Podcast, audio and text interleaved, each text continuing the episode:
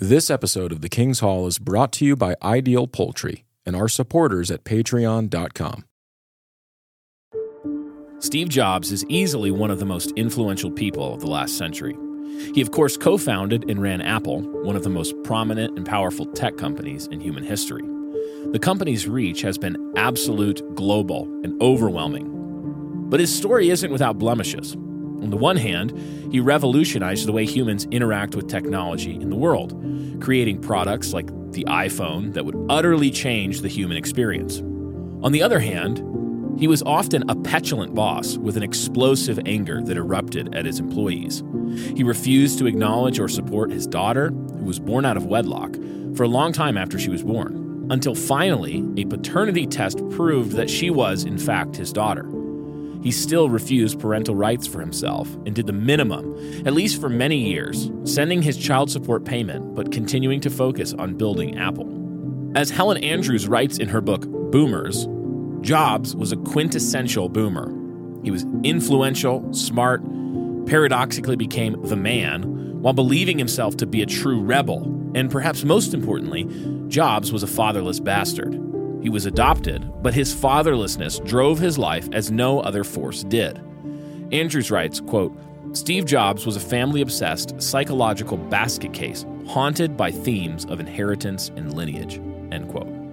In fact, unlike other boomers who tended to want to tear down institutions, Jobs sought to rebuild them. We might ask why.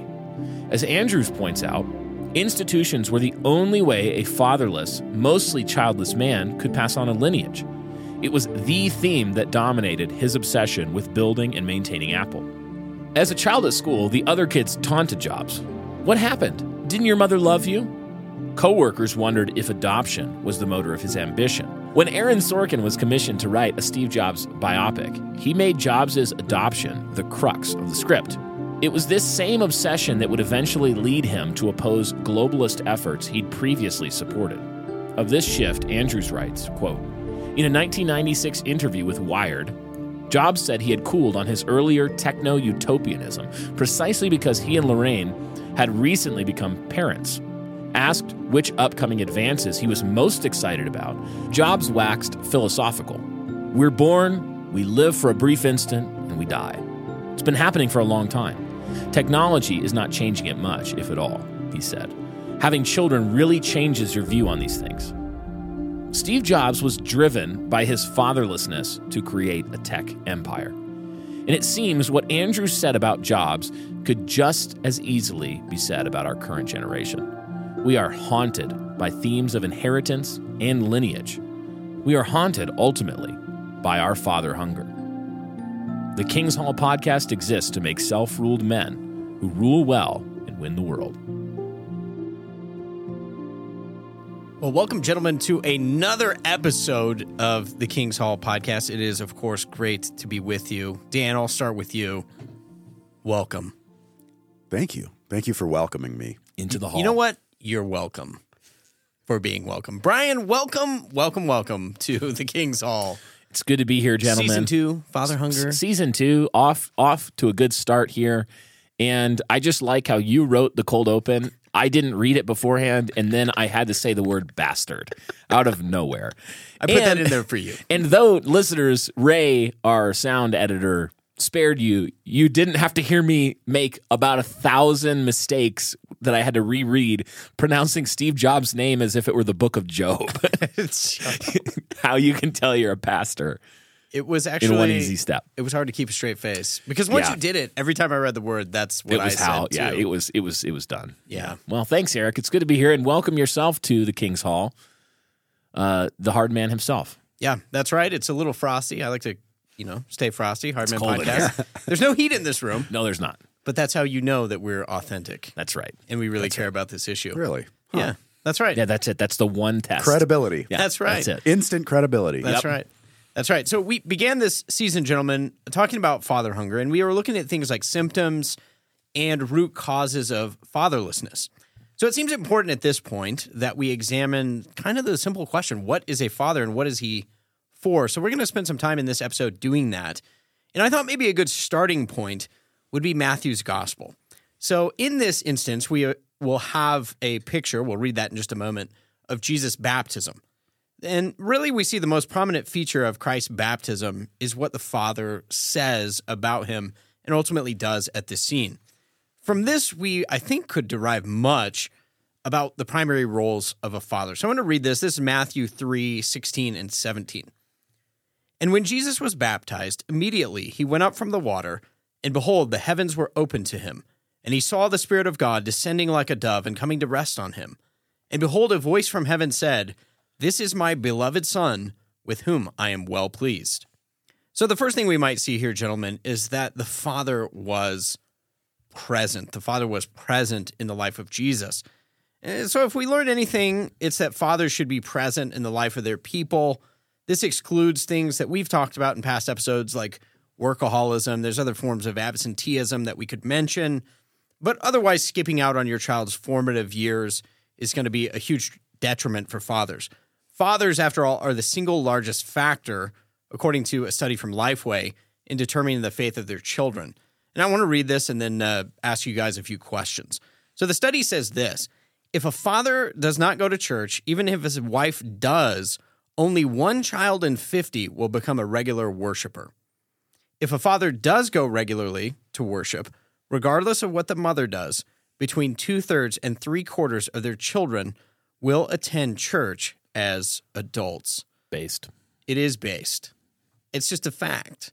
Mm-hmm. But but like evolutionary psychology, I think, we're we're doing these research and studies, and they're kind of telling us things, and we're if you had any common sense or wisdom from Scripture, you would have said, yeah, we already know that. Yeah. I didn't re- really need a study to tell me that. But I, I want to ask you guys, why is fatherhood so important, particularly this issue of being present, simply being present? You know, Woody Allen said showing up is at least half the battle.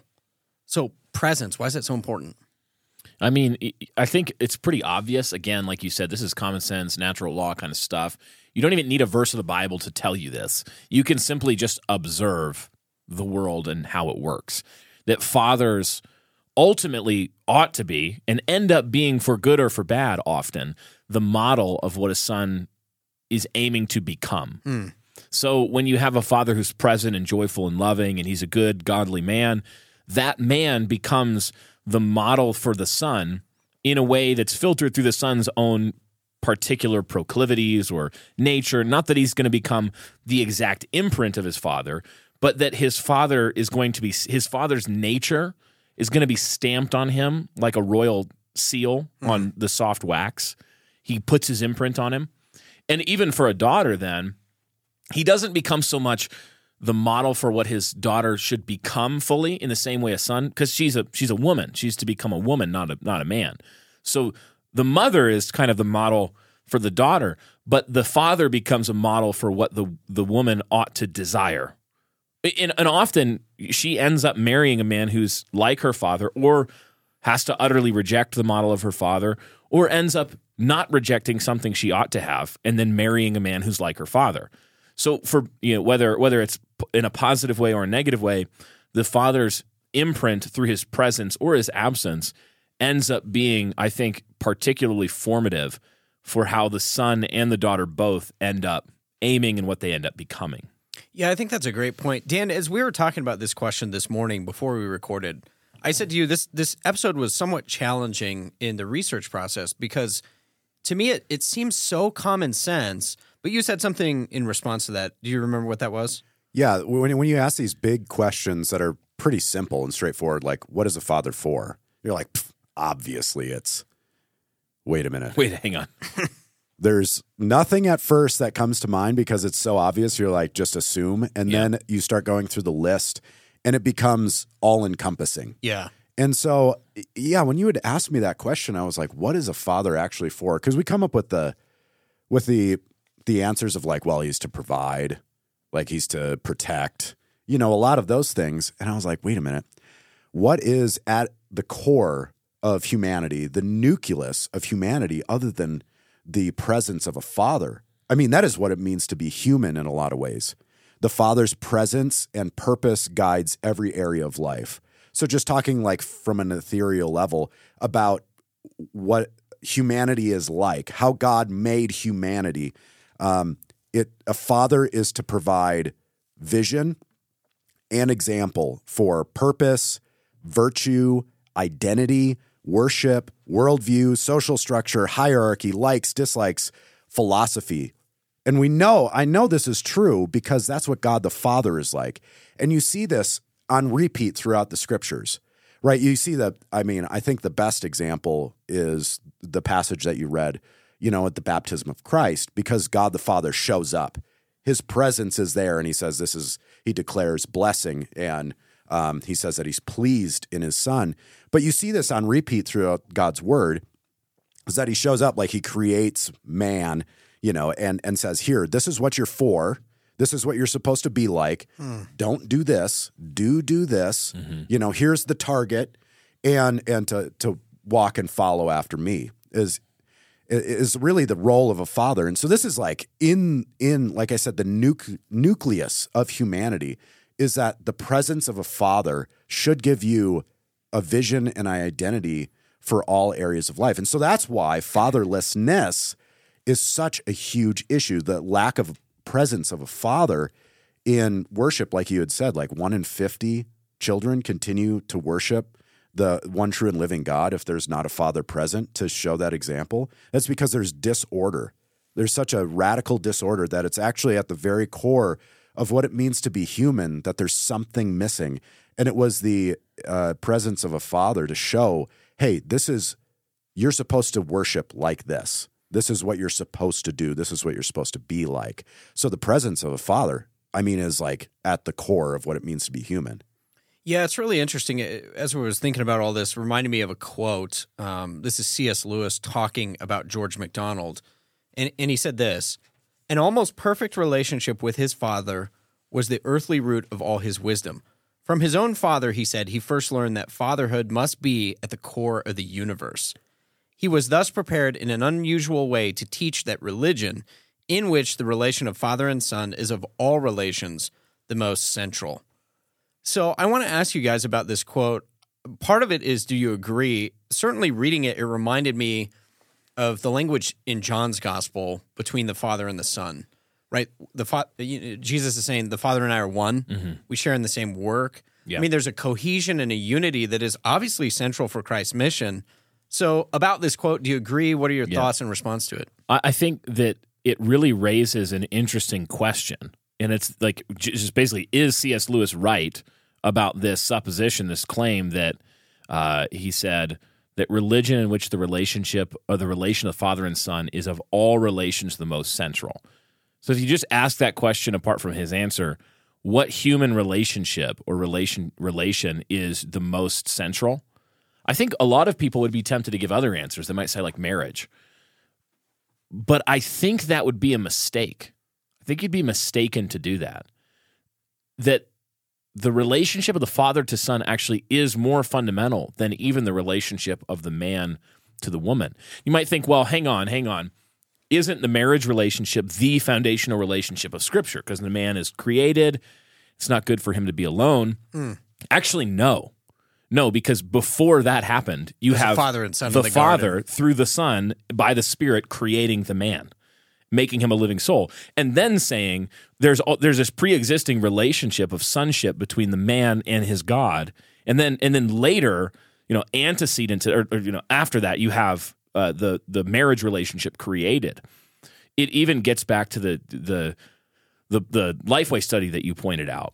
Well, what is more fundamental than the marriage relationship? It's actually what kind of formative process is making sons into men? Like, where are they where are they being formed for the marriage? What kind of men are they going to be in that marriage? The, the, the, the much more powerful than the marriage relationship is going to be what kind of father did they have? What what picture for masculinity created them and made them into what they are? What did they bring into the marriage? How were they formed for the marriage? And so when you think about this, you know, issue of fatherhood and why it's so important in the world, we obviously see that it is important. We obviously see that it is central. But this claim that fatherhood must be at the core of the universe, though it's a big claim, I think proves out, proves out, and it proves out because of who is there at the center, God the Father, and of how he created the world to function in, in terms of forming man, these hierarchical structures. Why is it that the father's spiritual faith is what's going to determine most likely that, like, regardless of the of the woman in the marriage, it's the father that's going to form the religious ideology and faith of the children. Why is that? Well, and I think it's it's like one of just the it's the way that God created the world. So it's one of those things, like in our culture, we try to revolt against it. We, you know, even things like Black Lives Matter. If we could get a, away from nuclear families and fatherhood, yeah. then society would do well. But it never proves out, because it's a bit like jumping off a building and saying, "Well, I want gravity to not be true today." Yeah. But that is the way that God created the world. I was even thinking, you know, you have the relationship in the Trinity between the Father and the Son. But even Adam, before the woman is created, he has a relationship to God. That's where he gets his mission. I think this can so often be a point of confusion for men, is if you make marriage the center of your universe in your life, mm-hmm. you have no mission other than the woman, and that turns everything on its head. Gentlemen, I think we all agree that there are few foods in the world as nutritious and delicious as some good eggs. You know what, Brian, that's right. That's why I slunk at least eighteen raw eggs a day. But with egg prices so high, one way to get great eggs at a good price is to invest in raising your own chickens. That's very true, Eric. Check out Ideal Poultry at ideal poultry dot com if you want to place an order for some backyard chickens, ducks, or any other poultry, like pheasants or chuckers. I mean, come on. Turkeys. They breed the best birds in the U S and are a lovely Christian, family-owned and operated business. That's right. Visit Ideal Poultry at ideal poultry dot com for all your backyard poultry needs. So, Dan, it seems like, to Brian's point, it seems like we have to get this right. Do you agree with the statement, fatherhood must be at the core of the universe? Yeah, must be. It, it just is. It is. It is at the it core is, of the universe. Yeah. yeah, absolutely. I love that picture of creational order um, because it does show explicitly, you know, it, we have creational order that that is uh, called back to by the Apostle Paul and, and by Jesus to show headship.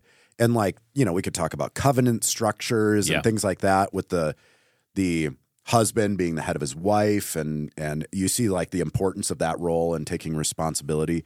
But at the very beginning, like you said, there was this relationship that preexisted the world with the Father and the Son. Mm, and yeah. and out of that came Adam. And Adam, as like the father of humanity in, in a way, as a representative, was given marching orders before the marriage uh, to Eve. And so I, I do think that that is God is telling us something with that. And I would just again say wh- what I said earlier, that you can see this uh, this theme on repeat throughout the entirety of Scripture as God the Father. He gives himself that name. Mm-hmm. He's God the Father, is declaring to his people, like, this is this is what is good, what is evil, this is how you are to worship. This is, you know, he's giving fatherly father, instruction. Yeah. I am the ultimate father, and that's how we relate to to God, is as a father. And so it is at the core of the universe because that is at the core of God's being. Yeah. It, another, to use my famous word, huge, another huge thing here, I think, is, Brian, so much like the confessions and the things that we have from our fathers in the faith, they've proven helpful to me. And, and I want to yeah. give one example. We live in a very like sexually confused age. Like, we can't figure out which bathroom to use. Like, people make things more complicated than they need to be. We invent things like gender. Yeah. But what's interesting, I remember reading a book by Stephen B. Clark, and he's like, you want to know about the roles of men and women? He said, it's simple. You follow Jesus in Matthew nineteen, as Dan said, and you go back to the beginning. Mm-hmm. Well, how did God make them? And you think about the Westminster Confession, it's very similar. There's a, a simplicity yeah. to the truth and law of God, and especially the way it expounds nature. Yeah. So I guess if, if you would just connect those with some, like, Westminster, why is that yeah. important here? Yeah, I think of chapter two of the Westminster when I'm thinking about this father-son relationship, because you can get this backward, where you could you could you could go the, and reason in the wrong direction. You could say, well, we're supposed to call God Father and and the Messiah the Son, because God looked through creation and he was looking for something that was kind of a good analogy, and he was like, oh, it's kind of like that. It's kind of like fatherhood and sonship, and th- and that's not really what happened. It's the other direction. It's that God is a father who eternally begets the son, and uh, and and the, the Holy Spirit eternally proceeds from the Father and the Son. And so when God created father, human fathers and human sons, he created them to be a picture. He cre- So we are a living image, in a sense, of fatherhood and sonship. Hmm. The Westminster Confession, chapter two, says that the Son, it literally says the Son is eternally begotten of the Father, the Holy Ghost eternally proceeding from the Father and the Son. And there's some, there's some, you know, as with any doctrine where you're getting into the essence and the nature of God, there's debate about the finer points and what are exactly the right human words to use. We're getting to the edges of what human language is able to do when we're describing the eternal essence of God with finite human words.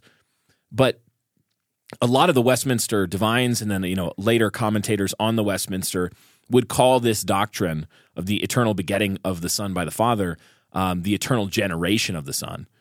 A. A. Hodge defines this doctrine, the eternal generation of the Son, as, quote, an eternal personal act of the Father, wherein, by necessity of nature, not by choice of will, he generates the persons, not the essence of the Son, by communicating to him the whole indivisible, sub- indivisible substance of the Godhead, without division, alienation, or change, so that the Son is the express image of his Father's person, and eternally continues, not from the Father, but in the Father, and the Father in the Son. This is what the earlier creeds were talking about when they said that Christ is God of God, light from light, you know, th- that kind of language, is that we have this eternal cause and its eternal effect. So Jesus wasn't created in a moment of time where he se- he began to exist, but that the, the reality of there being one God who eternally exists in three persons, there's a relationship there that is real without dividing the substance of God. I mean, we're not talking about three gods or God pretending to be three different beings. And this is all very technical, but it's important because it tells us something about how fatherhood and sonship actually end up relating to each other in a human creational echo sort of way, where we don't eternally generate our Son, obviously. I'm also not talking about the doctrine of the eternal subordination of the Son and that whole, I'm not talking about the E S S, E F S at all. I'm talking about a different doctrine. But it does tell us that there's a human echo where the fatherhood of hu- human fathers and the sonship of human sons sort of rhymes with and, and, and is a, a shadow of this relationship where a father really is giving to his son and his daughters as well. He's giving to his children um, his his nature. He's giving to, to his children himself in a way. He's being replicated or he's being uh, – th- there's a begetting that happens with our children where they become like us.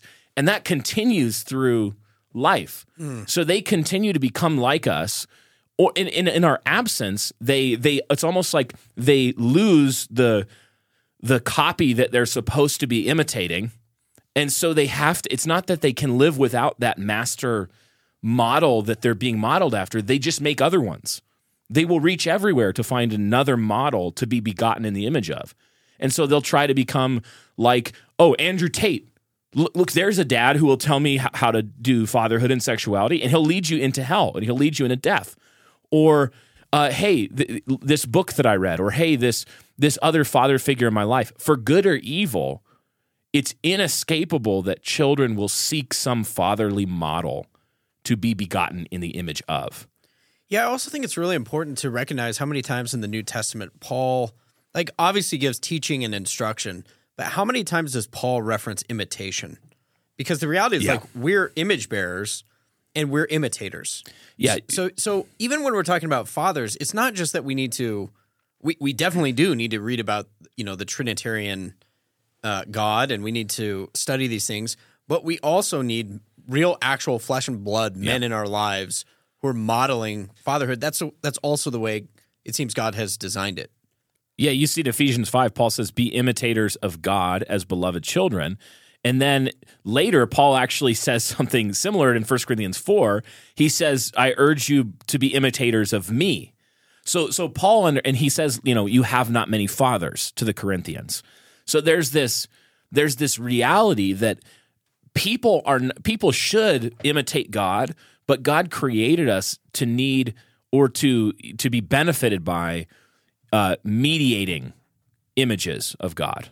mediating images of God's fatherhood, whether church fathers, like Paul's talking about in First Corinthians four, or human fathers, it, it, like actually biological human fathers.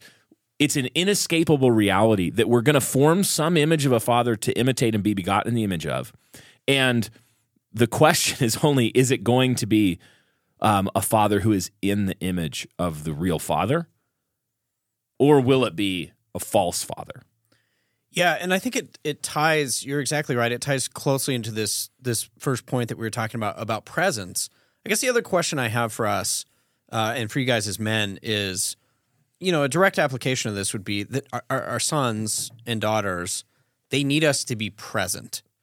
Um, and so just asking, what are some of the ways that that you would do that? I, I think of simple things in my life, even like, you know, coming home and not just sitting there vegging on my smartphone and responding mm-hmm. to emails yeah. and text messages with everybody. Well, you know, I've been convicted of this lately where like my teenage son is talking to me and trying to tell me about his day and I'm not listening. Mm. Um, so what other ways have you thought through, like how, how can fathers just practically be present? Yeah, I think there's a lot of discipline that you can build into your life as far as like protecting certain times.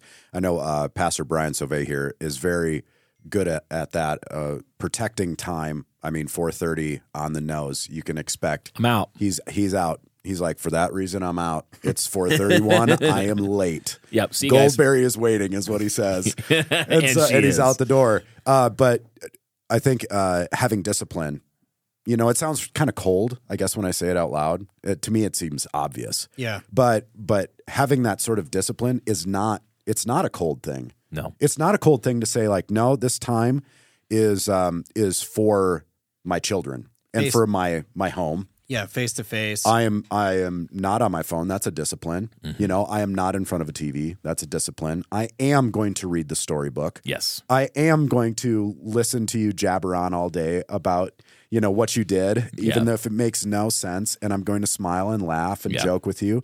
Uh, I am going to give attention to my wife so that they can see how you treat a woman mm-hmm. and how you are mirroring uh, things like being thankful.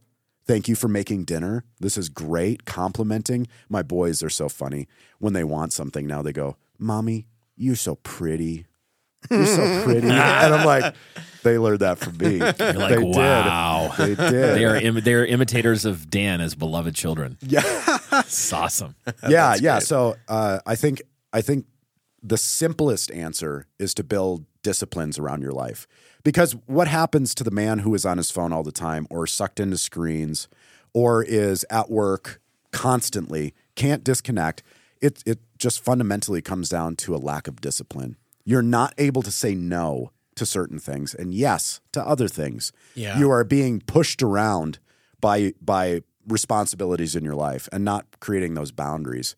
So I think that's one of the – that's like the first starting point. And then there's obviously things you can grow on from there.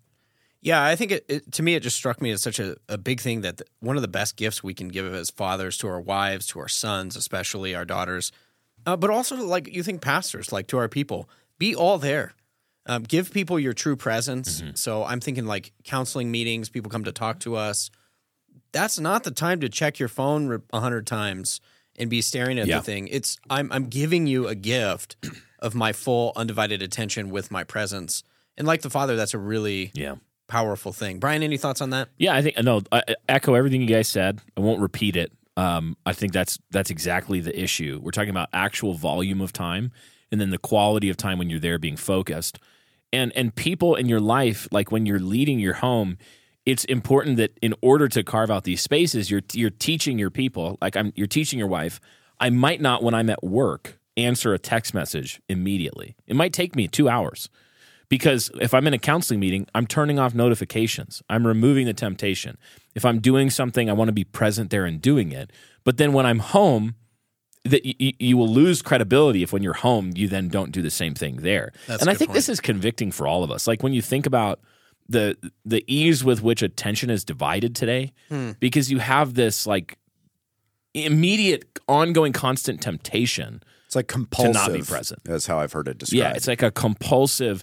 And so I think in this age, the, it's important that we all kind of recognize, yeah, this is a huge temptation, and we need to be disciplined. We need to actually set up barriers to ourselves uh, ahead of time, if that makes sense. So, uh, you know, I think as you do those few things consistently, then you'll get the presence right. And I know we're gonna we're gonna talk about what you do with that with that presence. You know, I, another thing I think that has been really helpful for me, maybe this isn't as helpful for you, is that if you just back out for a minute, Andy Wilson was really good about this. As I read fiction, this is kind of a theme that you see is like, um, if you just step out of your own skin for a second and and just ask, what story am I in right now and what part am I playing yep. as a character? Mm. And if you tell the story like, once upon a time, there was a father who was always on his phone. Yeah. Oh, he couldn't, he was working hard. Oops. He worked himself to the bone. He was always exhausted and he had nothing left to give his children at the end of the day.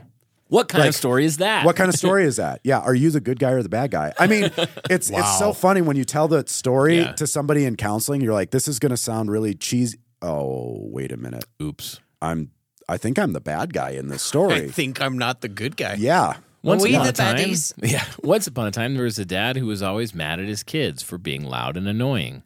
Oh, oops. I sound like, like the ogre in this story. Oh, yeah, no. I mean, you just have to be brutally honest. Just yeah. step out of your own skin and say, like, what am I actually like? If I was yeah. to write a story of this of this scene or of mm-hmm. of my daily life, am I actually the good guy in this story? Because mm. I think we have these delusions because of culture, worldview, all sorts of things. Like, uh, I'm a victim of all sorts of different situations in my life.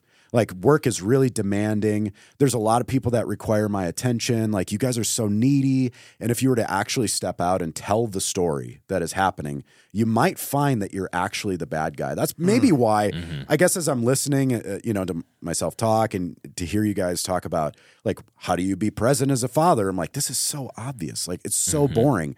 But quite honestly, if you were to just do that, just be disciplined and be mm-hmm. focused uh, with your time. Yeah. I mean, that's, that could have generational impact. Yeah, yeah. Just by being disciplined in that. I'm not even talking about, like, some of the stuff like, oh, start your own Boy Scout troop and you should teach your kids how to start fires and you should put them in situations to where they have to overcome challenges mm-hmm. to build confidence. Like, all that is great. Yeah. Step one, show up. Yeah, be there. Just be there. Yeah. That's, I mean, I guarantee you there are hosts of men and women that would give up all of the inherited wealth, everything that they had, just to have a dad yeah. that would have been there uh, for dinner at night. Yeah. So yeah. it seems simple. I mean, but realistically, be honest and tell the story of your life. Dan, I think this is something that you taught me when we were, I think this came out of counseling initially, and maybe even behind the scenes counseling where we were talking as an elder team, how do we deal with different situations? And it's very analogous because church elders and pastors are are to take a fatherly role in the church. And you would say all the time, what we need to do is step back and ask, what would the best pastor in the world do right now? Mm. And it's such an it's such an like obvious question in a sense. Yeah, you're like, but that's what, a dumb question. When you ask it like that, what you realize is that there are things you know you should do that you don't want to do because you're lazy or because you're free, it's hard or like, and it's the same kind of dynamic. You have to step back and say, what would a really good dad do on a Tuesday? It's crazy. So probably I, not tweet all night. Probably read Narnia, you know. But what if he's tired? He would Did do I it anyway. He would do it without complaint. Yeah, is but, what would happen. But what if what if he had yeah. a really long day at work? Which, Did it, I stutter? It's it's really interesting because in James Clear's book on Atomic Habits, how do you mm. build habits and build a life you want? He said one of the central things that people have to get a grasp on is you ask yourself that ex- exact same question. He says, like, if you want to be, you know, fit, physical fitness, what would a fit person do right now? It sounds so obvious. Put down the donut. Yeah. Right. But As he you're said eating if, a donut. it, it forces you to focus on what, what kind of person do I want to become and how my habits are. Yeah. Am I acting creating like that yeah. kind of person? Yeah. Which, which, yeah. I, I want to be a smart, fit, well-read man who's a good father, and I'm going to accomplish that by tweeting all night, not being present, watching Netflix till I fall asleep, and never reading. Wait a second. Hang on. Hang on. The input doesn't guy. seem to equal the output. It's like, oh, there's no, there's no cheating. Yeah, that's great. I love it, Dan. Know what kind of story you're in. Uh, number two, and very closely related, as Brian mentioned earlier, but now Doug points out um, in the baptism passage, this, by the way, is, yes, coming from Doug Wilson.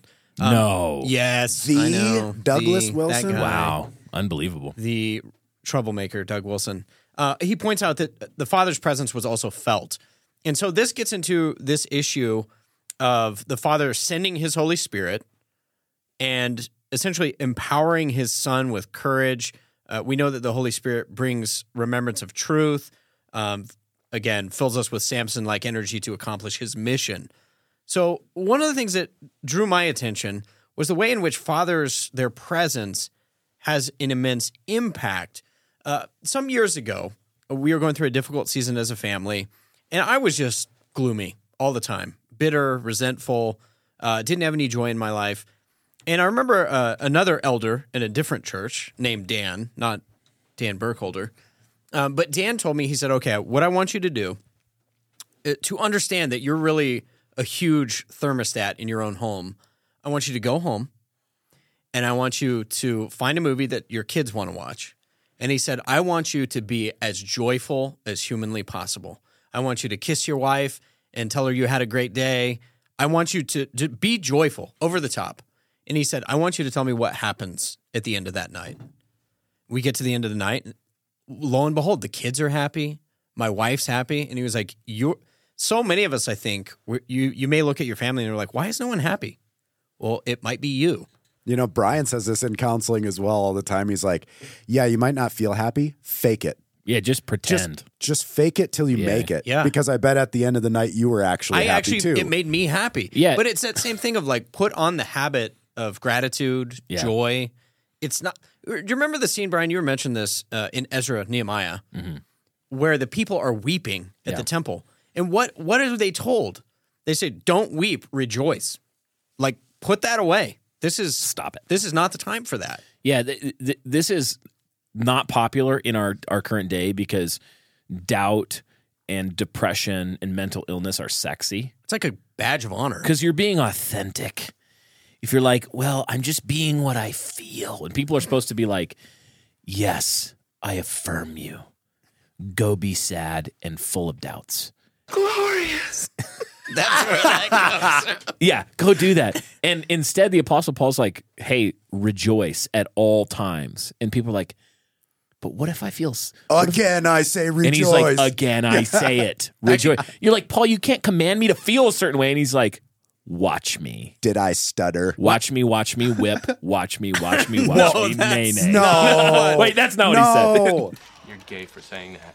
I don't that's... even know. Hey, to be fully transparent, I don't even know where that reference comes from. Are you I've serious? Just heard it. What is You've that never from? Heard the song? I had two did chickens. I just, did I just really like reference something I had horrible? Two chickens. One was Whip and one was Nay Nay. No. Oh, did you really? Yeah, did, yeah. What is it from? Is it a movie? It's a rap song.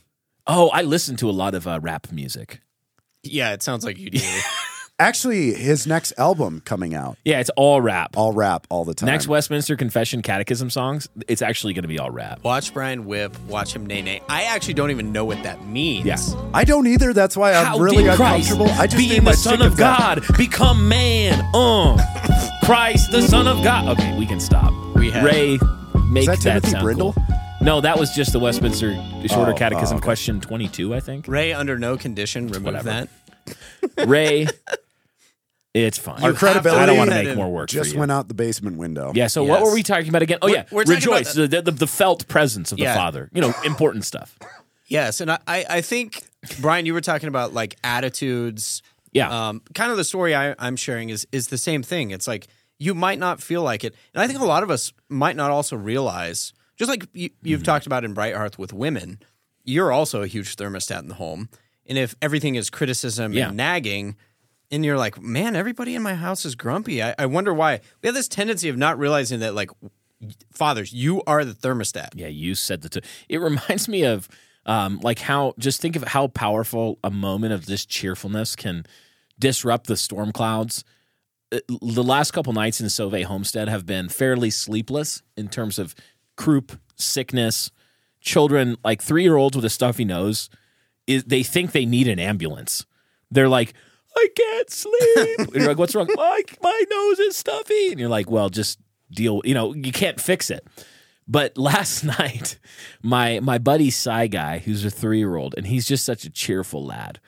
It was chaos. Like Lexi was going to deal with this the the fussy eighteen-month-old upstairs. And she was like, look, Brian, I'm just going to have to sleep up here.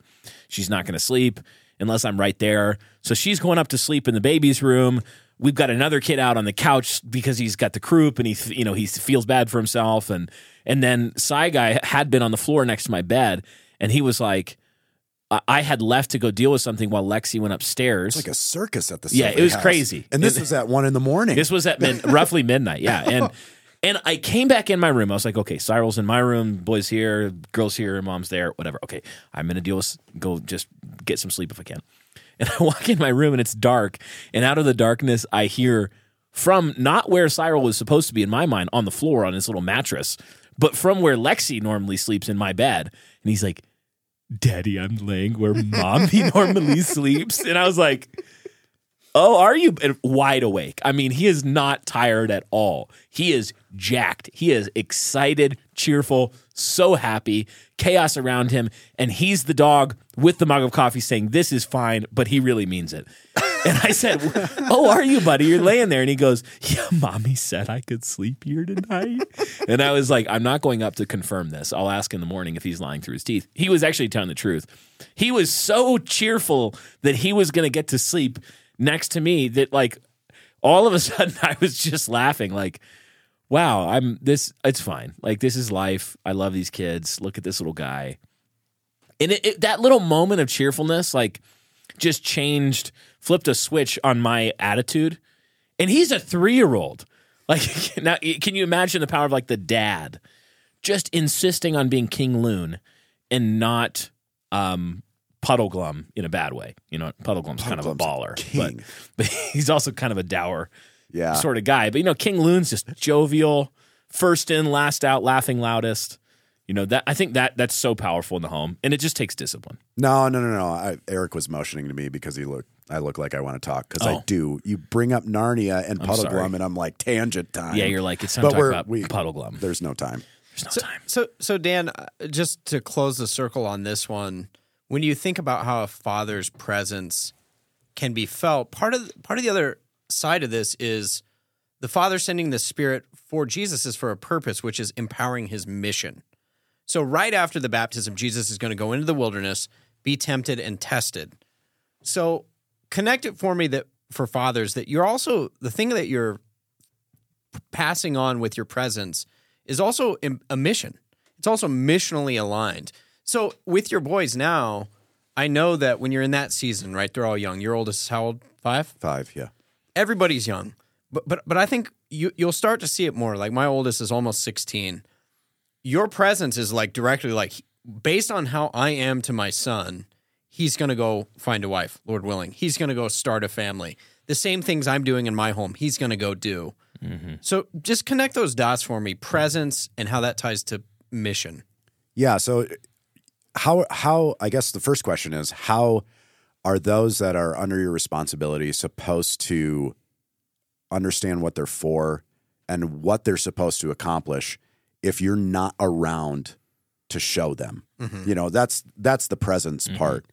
The other thing is, like we've been talking about, is the quality of the presence. Because when you tell the story of to your children, like that a father is to be joyful and to be cheerful, and that when they see uh, different obstacles or hardships come and that you endure with joy, uh, then you equip them. And the the I think the next part we'll get into is the declared pleasure of the Father to the sons. Yeah. And and you're actually doing that by your actions. You do have to declare that. Yeah. Like, hey, son, I'm proud of you. You did a good job. Yeah. That goes a long ways. But it means a lot more from a joyful father that is present and invested and mm-hmm. interested in their sons.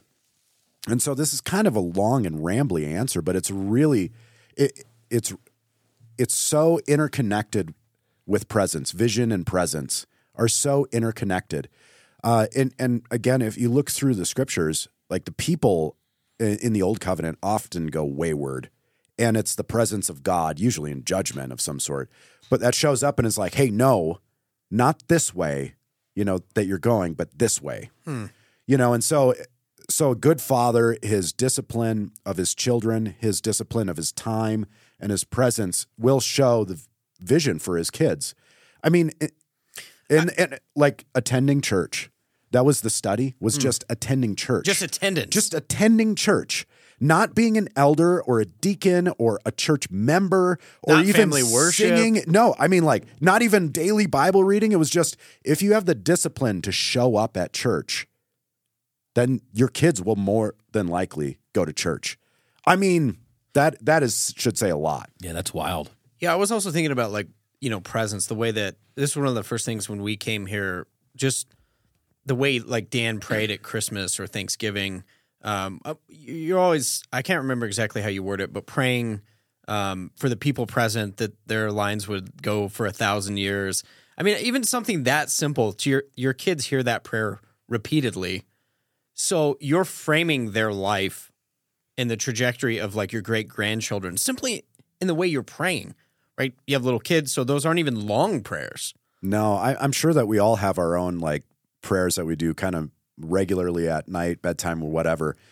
And I'll change things up every now and again. But I pray that my boys would be virtuous, godly, masculine men, you know, that would be self-controlled and, and not repeat the sins of their father. And, you know, I pray blessings over them because I genuinely am asking God for that. That's what I desire.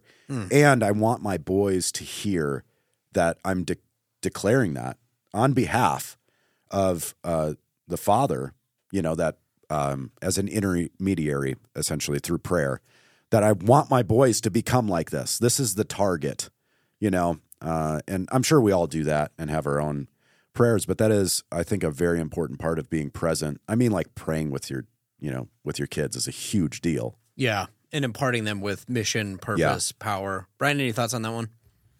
Amen. Amen. I love it. Third point. The Father expressed his pleasure, as Dan mentioned, his pleasure in his Son. In fact, this may be the most pivotal of fatherly purposes. A father's approval or disapproval has an amazing impact on a child's life. This kind of struck me with the Promise Keepers and Wild at Heart movements. That central to all of it was there were a whole generations of men who had never heard their father say, I love you, yeah. I'm proud of you. Mm-hmm. Good job. In fact, so much of the workaholism and the drivenness of many men is simply to get this approval, like Steve Jobs, that they probably never will. Yep, yep. Um, and it's because they didn't have fathers to fill that role in their lives. So I want to read a quote from Doug Wilson on this passage in Matthew, the baptism passage. He says this, "This is where fatherhood reaches its ultimate expression.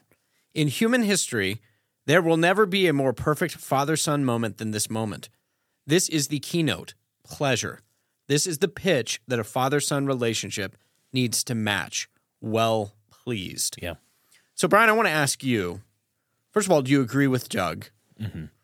And if you do, what exactly do you think he's he's telling us about a father's pleasure? Yeah, I, I do agree with with Pastor Wilson on that. I think that he's really, and it was, a, I think, a, such a good insight. I remember the first time I read this section. It's in Father Hunger, right? Very beginning of Father Hunger, yep. In this baptism scene, I'd never really seen it that way. This is my beloved Son in whom I'm well pleased. And you just pass over that. You're like, of course the Father's pleased with Jesus. He's perfect, you know. But then when he connected it to just the the pleasure of a father and his sons and the importance of that, you start to think about the state of our world, the state of father-son relationships, and and the simple hunger that most children have that will never, ever be satisfied mm-hmm. as it ought to be in the pleasure of their fathers. And it's it's so sad. You just think how many kids, obviously we shared the statistics in the last episode, don't have a father at all. And then of the fathers, the, those children who do have a father, how many of those fathers smile on their children? How many of them, you know, express their joy? Have a warm and open relationship with their children, where you're you're aiming to have this attitude of just the baseline is approval. The baseline of my children, of my attitude towards them that I'm aiming for is approval. And people think, well, isn't that contrary to discipline? Isn't that contrary to formation? It's like, no, that's the foundation of it. It's that you are, this is the logic of the gospel. It's you are a son, so act like you are a son. That's the baseline logic of when Paul in Ephesians five uh, I think it was, I quoted it earlier, he says, be imitators of God as beloved children. You already are beloved children, so imitate your father. That's the logic of the passage. So my children, when I'm telling them, do this, don't do that, even when I'm disciplining them, it needs to come out of a baseline attitude that's felt and, and expressed. Dad is pleased in you. You have my approval. You are my son. I am for you. I I I do love you. I am, like, instead of, wow, you really didn't impress Dad today. You really didn't like win to win me today. You know, where you're always like in this relationship of earning with your children. You didn't do good enough. You made my life inconvenient. I'm angry with you. I'm disciplining you because I'm frustrated with you. I'm annoyed by you. You're a pain. You're a burden. You you make my life difficult. And that's, I mean, those are all sinful tendencies that every dad's going to deal with, especially young kids. They're relational issues. Uh, we, we call them like uh, hidden contracts. Yeah. You see that in marriage a lot where it's like, um, you know, a guy hoping to get lucky and he like does the dishes. Yeah. And uh, and then all of a sudden there's like, there's no no lucky. He's like, hang on. No luck at the end of the night. I put the coin in the machine. But, but the whole time your wife didn't realize like that there yeah. was actually a contract here. The yeah. same thing though with sons to the father or mm-hmm. uh, fathers to sons is that if you're a father and you have certain contractual obligations that your sons must meet to have your good pleasure yeah. and they don't know that, then they're always left wondering like, what do I need to do to please this guy? Yeah. I mean, good grief. And I think Um, I, I mean, I didn't, I'm not a boomer, but I think that there was a lot of issues, uh, father generationally there between, uh, the boomers and their fathers when affection was withheld, you know, just generationally, this was, this was an issue, uh, with, with boomers is that I think that they felt like their fathers mm-hmm. were never satisfied in anything they did. Mm-hmm. And then you see the next generation, how the boomers just were like, lavishing, hey, you're great. You know, the, the millennials got like the snowflake generation sort of, uh, you know, just uh, broad brush because, oh, you get a, you get a ribbon for just participation mm-hmm. and everything. Yeah. Like, uh, and it, I think in a lot of ways, it's, it's just an overcorrection of that was that you don't actually, and neither of those are right ordered, like pleasure in your, in yeah. your sons. Um, one is one is withheld and the other is cheap and mm-hmm. it's not act. It actually doesn't mean anything. Yeah. And I think, I think that both are a huge mistake. And the boomers to the millennials is a big error because the praise and the pleasure is so cheap that the when it when rubber meets the road, mm-hmm. to where a, a boomer could say to his millennial son, "I am well pleased in you. I am preparing an inheritance for you. Yeah. I approve of what you're doing, and I am going to support you in that work, mm-hmm. actually support, and not just like thoughts and prayers. Participation son, trophy. Participation thoughts trophy. And prayers. Yep. They're, they're absent. Yep. Generally speaking, the boomers are absent. And in a lot of ways, they are showing – they'll pay lip service mm-hmm. by saying, I am pleased with you. You're doing a good job. You know, go out and get them. But they won't actually put their shoulder – behind them and say like, no, I am pleased. And I, and there is a part of this in the picture of the baptism of Christ because God doesn't declare, God the Father doesn't declare over, over Jesus privately that he's pleased. It's public. It's mm-hmm. a public thing. Yep. He says publicly that he is well pleased in his son. Yeah. And so I think that you see that general generational um, error with, you know, lip service, but not actual, actual backing, yep. you know, of the pleasure of their sons um, through essentially like despising their sons by stealing their inheritance. Mm-hmm. Yep. Well, I think so, it's interesting. Uh, Robert Bly makes this comment in Iron John, but he says behind every Hollywood film that portrays fathers as total idiots, there's probably a son who is just angry at his dad in Kansas uh, because he didn't get approval as a child. Mm. So it also makes me think like how influential that approval, if it's given or withheld, can be. So again, tie it back to Steve Jobs. This guy spent his whole life building a media empire, and at the end of the day, the reason he was so driven and it tore his life apart and he was crazy too, it was all because like he was desperate for fatherhood. Yeah. To have a father to – to mm-hmm. experience it.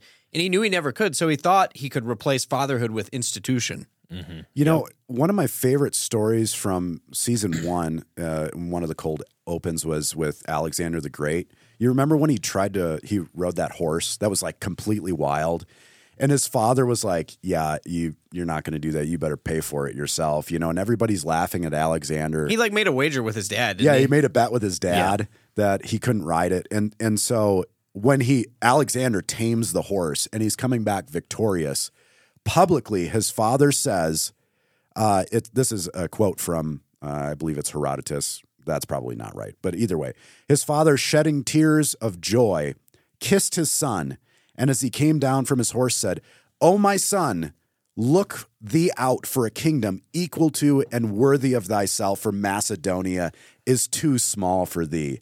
And I re- read that story for the first time. Headmaster Love actually gave it to me. He's mm-hmm. like, "Hey, you should use this for cold open for the King's Hall." Yeah. I read it, and my heart just sings. Mm-hmm. Because you have a king declaring publicly in front of all these courtiers, like, hey, yeah. this is my son in whom I'm well pleased. This yeah. kingdom is too small for you. You are so great. Mm. Yes. And you see what Alexander the Great did. He built, like he took over the world. Well, it's interesting, Dan, because uh, we, we're talking about boys and, and mm-hmm. what approval means for boys. Uh, one of our friends on Facebook shared, I think it was just a reel, Instagram reel or something like this. And it was about fathers and their daughters. And a daughter comes out. She's got to be six, seven. Uh, it's Christmas. She's got a new dress and a pretty sweater. She's got some earrings or something like that. And she comes out and she's looking around the room and people are staring at her. She looks really awkward. She like, you know, kind of covers herself up even more. Mm-hmm. Maybe a little bit of shame, embarrassment, whatever. And then she sees her dad in the kitchen and she runs in there. And she just starts like twirling and like looking in his face. Yes. Like she was, her demeanor changed when she saw dad and when he smiled and was like, you, you know, you're, you're beautiful, all that. So Brian, let me ask you, why, why is this so important for women that they get this sense of, you know, their worth, beauty, whatever from their father and not from, you know, outside influences, which are often not good? Why is that so important? Yeah, I mean, I think in it reminds me of in Song of Solomon, where um, I can't remember who it is that some some of the onlookers are saying, like, if if your daughter is a wall, then um, we'll do one thing, and if she's a door, then we'll do another thing. And it was like the picture is that you have daughters who are like att- they're absolutely over, they're attention seekers, and they love being noticed, and everyone thinks you're pretty, and you know that she's like a door. Anybody can walk through it, and you need a father's affection to tell her the truth, to say like, yes, you're beautiful, you're you're the glory of man, like yes, and here's you need to guard it, and there needs to be a veiling, and there needs to be like a protection and around you, and so in my love, find protection, and even walls that you run into. Where he says, you know, maybe your daughter grows up and it's like, no, you can't go out with that boy. No, you.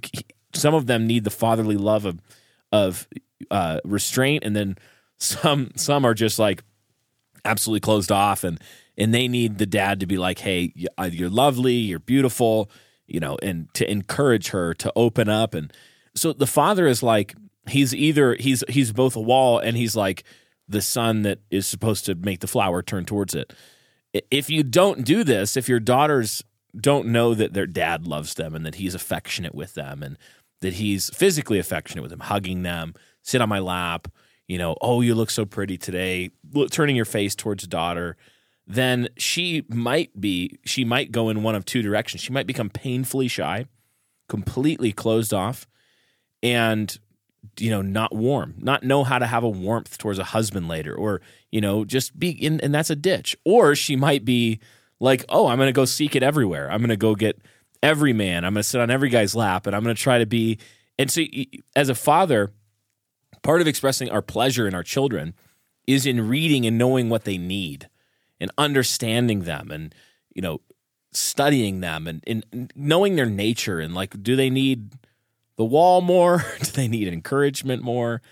And uh, this really goes both ways. Like, I think practically about um, with my kids, one of the things that um, they love is when I give them like nicknames, little silly, like Cyril lately. I saw this picture. It's a meme of It was like this, this is a picture taken when this baby elephant was found eating sugar cane at the sugar plantation, and he's trying to hide. And there's a telephone pole, like a light pole, and the elephant's like hiding behind it. Like, I'm not here. And uh, and it just reminded me, something about it reminded me of Cyril, my little three-year-old guy, because he's always sneaking stuff. Like, he's always up in the kitchen getting chocolate chips and chocolate smear on his face. Like, so I got, did you, did you eat any chocolate chips today? And he's like, no. What? No. Never. I don't even know what a chocolate chip is. So I started calling him my baby elephant. And he's also kind of a little, just jovial, round-faced kind of, he's leaning out, and it's really bumming me out. But I call him my baby elephant. And he just loves it when daddy calls him baby elephant. He walks around now and he's like, I'm a baby elephant, you know? and and you do that with all my kids, like Daffy Duck, my Daphne girl. Like, I give them all these nicknames. And it's an expression of like, I don't do this for other kids. I don't, you're special to me. You're my, I know you. I give you a, a, a name that's fitting to you. And, and there's just this like pleasure in them, and they have a pleasure in, in my love for them. And it's it, and there's like a security there. There's a there's an openness there where they trust me. And even though like I'm a sinner and get frustrated with them, and more often than not during prayer and confession in church, I'm like, oh, Lord, I was annoyed with my kids again this week. Shouldn't have done that. I was harsh in that situation. Please forgive me. Help me not to lose my kid's heart. Because that's what we're trying to do is Proverbs twenty-three, twenty-six. It's my son, give me your heart. And you won't win anybody's heart who, who's not pleased in you. Like, think about in your own life. If someone's perpetually not, like, they don't like you, they're not happy with you, you're not going to give them your heart. You're going to be, like, walled off. When I think especially when, like, we're trying to build this multi-generational work, we're really trying to, the reason we're trying to win our sons' hearts, one of them, is because we want them to carry on our work. Yeah. We, we're going to need them to keep building Christendom. And if you, Dan, if you lose the heart, you're not, your son is not going to want to spend his life building what you spent your life building. Yeah, exactly. And this is what God the Father does for us, right? He gives us a new heart. Yeah. And he says, you're no longer a slave to sin. You're now a slave to righteousness. And, you know, just like we had talked about earlier, our position to God in Christ is that you are already a son. You don't have to work for his good pleasure. Christ already covered you with that. He is pleased because you're you're now a co-heir with Christ. You are a son of God. And so God does that by just giving you a new heart. And we win our children's heart to that cause, I, I, I think. So, I, yeah, you want to win your kids' hearts to believe in this vision of goodness, truth, beauty, mm-hmm. you know. And, and so earlier on when I said, you know, the nucleus of humanity is is fatherhood, because from a father, you get your purpose. Mm-hmm. From a father, you get vision, you get, I mean, preferences and philosophy and worship and everything. And a, a good father will win the hearts of his children to those things. A good father, well, you see this like all the time with like sports, you know, a, a father loves a certain team. Like my kids will love the Packers. Not because I'm going to make them love the Packers. Not even because the Packers are any good.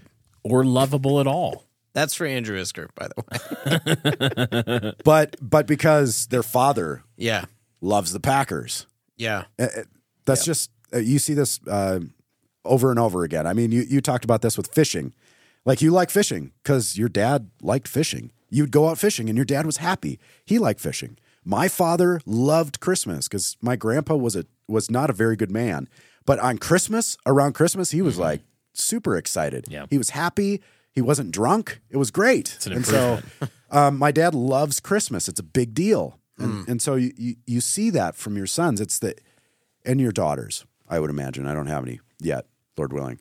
Um, is that you win your children's hearts to those things, you know, like Pastor Brian said, when you're not walled off to them, but when you actually show them, hey, this is, you should love this because I also love this. I think that's why it's also really important um, that fathers are not phony. You know, we say that you can f- fake it to make it. We're talking mm-hmm. about attitude. Yeah. Restraining but, your spirit. But if you're like just not repentant, if you're not really a believer, if you mm-hmm. go to church, you're like, well, check that box. Like I got a seventy-five percent chance my kids are going to go to church. Like mm-hmm. you're not hitting the target. Yeah. Well, and and I also think too, in my experience, this is particularly important for pastors because you're my kids see me in the pulpit, they see me leading confession, they see me giving exhortations. Um, so I'll regularly tell my sons. In fact, one of them a couple weeks ago, I had just lost my temper with him that week, and it was something that I thought about it all week. Like, gosh, what am I doing? Um, I had repented, of course, at the time. But then later after confession, I went to him and I said, I just want you to know when I was writing the confession and thinking about it, I was thinking about my own sin. Mm-hmm. And I-, I want you to know that I was thinking about what happened and how that was wrong. Yeah. I know we're good, but I think one of the best ways to not be a hypocrite is to confess your sins to your children regularly. Yeah, yeah, absolutely. So that, and then you can go back to saying like, I am well pleased with you. That's yeah. the thing. I, I do love you. Um, and I want that to be the environment, but it seems like if we confess to them, then we're, you know, you're cutting off hip- hypocrisy at the root. Yeah. Yeah. Well, gentlemen, I think that that brings us to a good closing point here. I know there's even more in our notes, but just for the sake of keeping it focused here and just really good discussion today. I know I, I took a lot um, from this conversation about, man, I need to remember to be present, to be joyful, to re- to confess my sin, to notice my children, to take interest in them each according to their nature. Because there's easier kids that are more like you or that are easier to get along with, and there's harder ones, and just being a good father. And uh, we hope that this episode was helpful to you, listeners, as well. I'd want to encourage you as we close out here not to use this as a battering ram against all the fathers in your life that maybe failed you in these areas. Uh, if you're a, a wife listening to this, not to use it as a baseball bat to hit your husband over the head with and say, why aren't you more like this? But uh, to to encourage one another, to exhort one another, to be gracious towards our fathers where they failed, and just to pursue our own likeness to the Father by grace and through faith. So thanks for listening, guys, and we would encourage you, if, if you enjoy this content, if you find it helpful um, and you're able, we appreciate your support financially and continuing to make this show possible and New Christendom Press possible as a company to carve out the time and the resources to make this kind of show um, possible. You can do that through Patreon, uh, become a patron. There's a link in the description to do that, and you'd get access to our whole back catalog of a patron-exclusive podcast that we produce called After Hours, where we sort of kick the can around, talk about lots of different current event issues, as well as things in the seasons where we're recording, and sort of go to the pub, in a sense, after work. Uh, there, get the whole back catalog, as well as the one that we're about to record today, uh, along with lots of other great resources and um, bonuses there. And as always, thanks to our sponsor for this show, Uh, Ideal Poultry. Check them out. Make sure that you look for the link in the description there as well and support them, and that helps support us as well. But uh, in the meantime, remember, he conquers who conquers himself. Rule your own spirit well, and then see everything else underneath that come into alignment. We'll see you next time on The King's Hall.